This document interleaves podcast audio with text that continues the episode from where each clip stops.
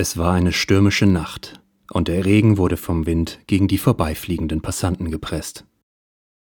Die Straßenlampen durchschnitten die Dunkelheit mit künstlichem Licht, welches den Blick auf einige Zebrastreifen freigab. Ein Auto. Scheiße! entfuhr es dem einsamen Insassen. Etwas schien ihn zu ärgern. Er konnte diese vorstädtischen, verschlafenen Luxuswohnviertel nicht leiden. Außerdem hatte er das Verdeck für sein Cabrio vergessen. Dick Jones war sein Name, Privatdetektiv. Geboren, laufen und sprechen gelernt, zur Schule gegangen, Weiberheld, Polizist, geheiratet, Partner erschossen, Dienst quittiert, geschieden, alkoholisiert. Kleine Privatdetektei, Affäre mit Sekretärin. Seit ihr Freund das herausgefunden hatte, auch Affäre mit dem Freund der Sekretärin. Er führte eine völlig normale, stereotypische gescheiterte Existenz bis eines Tages eine Frau in seine Detektei wanderte. Mr. Jones? Sie hatte eine erotische, tiefe Frauenstimme, lange Beine, eine tolle Figur, ein bezauberndes Gesicht, ein hervorragendes Kostüm, sie hatte sich als Sellerie verkleidet, und langes, blondes Haar. Mit ihrem schnellen Schritt durch die Tür verwirbelte sie den im Raum hängenden Zigarettenrauch, während ein ruhiger Ventilator leise seine Runden zog.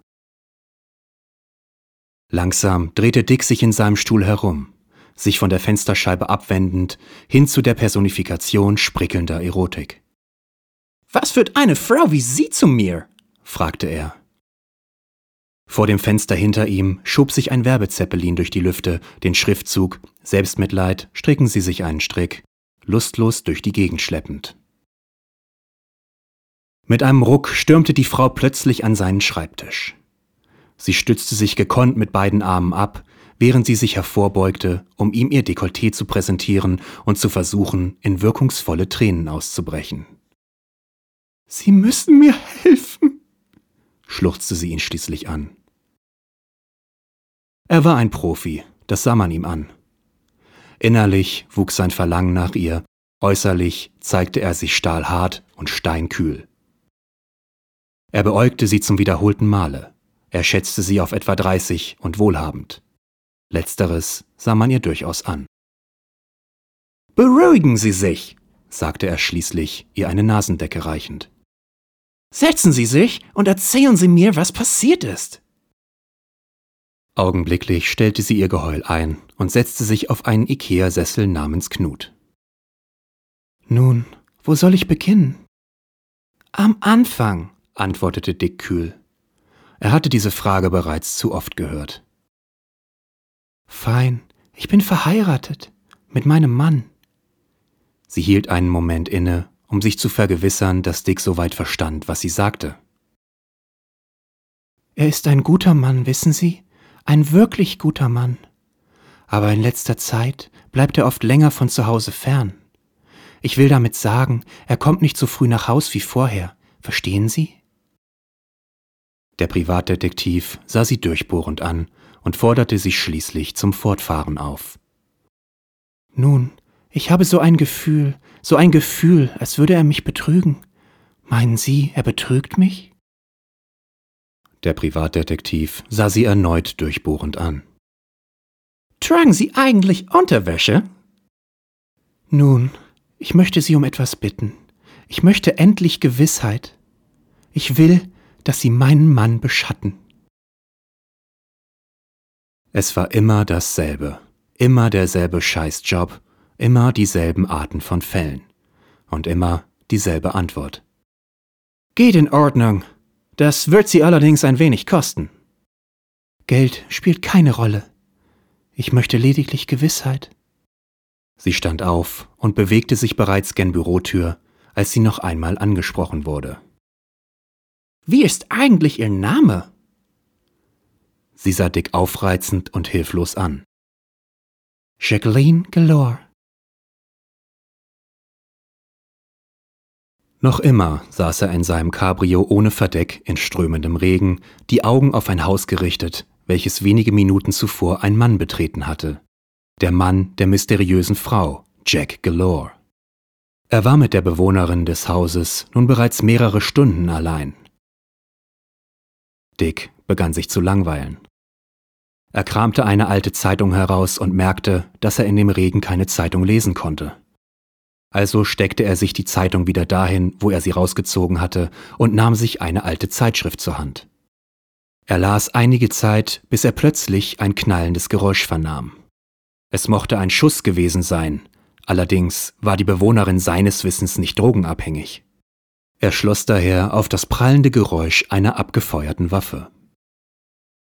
Geistesgegenwärtig sprang er aus seinem Wagen, zückte seinen verlängerten Revolver und lief auf das Haus zu.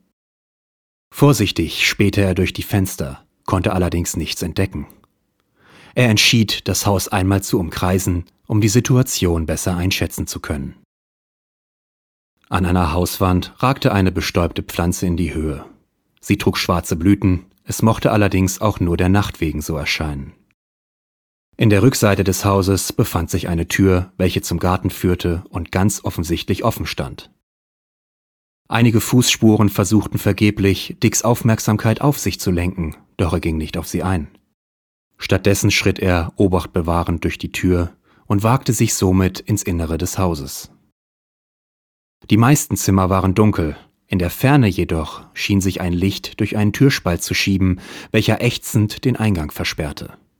Dick öffnete zaghaft die Tür und erblickte ein Bild des Grauens. Die Hausdame lag auf ihrem großen Bett, jegliche Gliedmaßen von sich gestreckt. Ihre Stirn war durch ein Loch entstellt, welches die Schädeldecke zierte und noch qualmte, was darauf schließen ließ, dass die Tat noch nicht lange zurückliegen konnte. In ihrem Brustkorb steckte ein deprimiert dreinblickendes Messer, welches nur mit Mühe eine Blutfontäne zurückhielt. Die Matratze unter ihr saugte sich langsam voll mit ihrem Lebenselixier, welches sich, in Ermangelung eines Brustweges, einen anderen Gang aus dem Körper gesucht hatte. Schnell ging Dick in seinem Kopf die Möglichkeiten durch. Die Frau war offensichtlich tot. Es sah nicht nach Selbstmord aus, dazu fehlte der klischeehafte Abschiedsbrief. Das musste bedeuten, dass sie von jemandem umgebracht wurde. Doch von wem? Vermutlich von einem Mörder. Wie ein Blitz durchzog ihn das Bild der offenen Hintertür. Rasant stürmte Dick nach draußen und suchte nach Anzeichen des Unholds, fand allerdings keine. Niedergeschlagen schleppte er sich zurück zu seinem Wagen und rief mit Hilfe des inzwischen aufgeweichten Autotelefons die Polizei.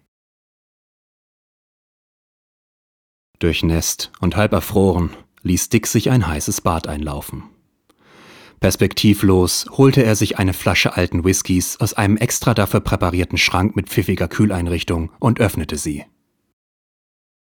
Lang und alkoholisiert dachte er über die jüngsten Vorfälle nach und kam schließlich zu dem Schluss, dass nur Jack Galore die Hausbesitzerin ermordet haben konnte. Er beschloss also, den Mann einer genaueren Überprüfung zu unterziehen.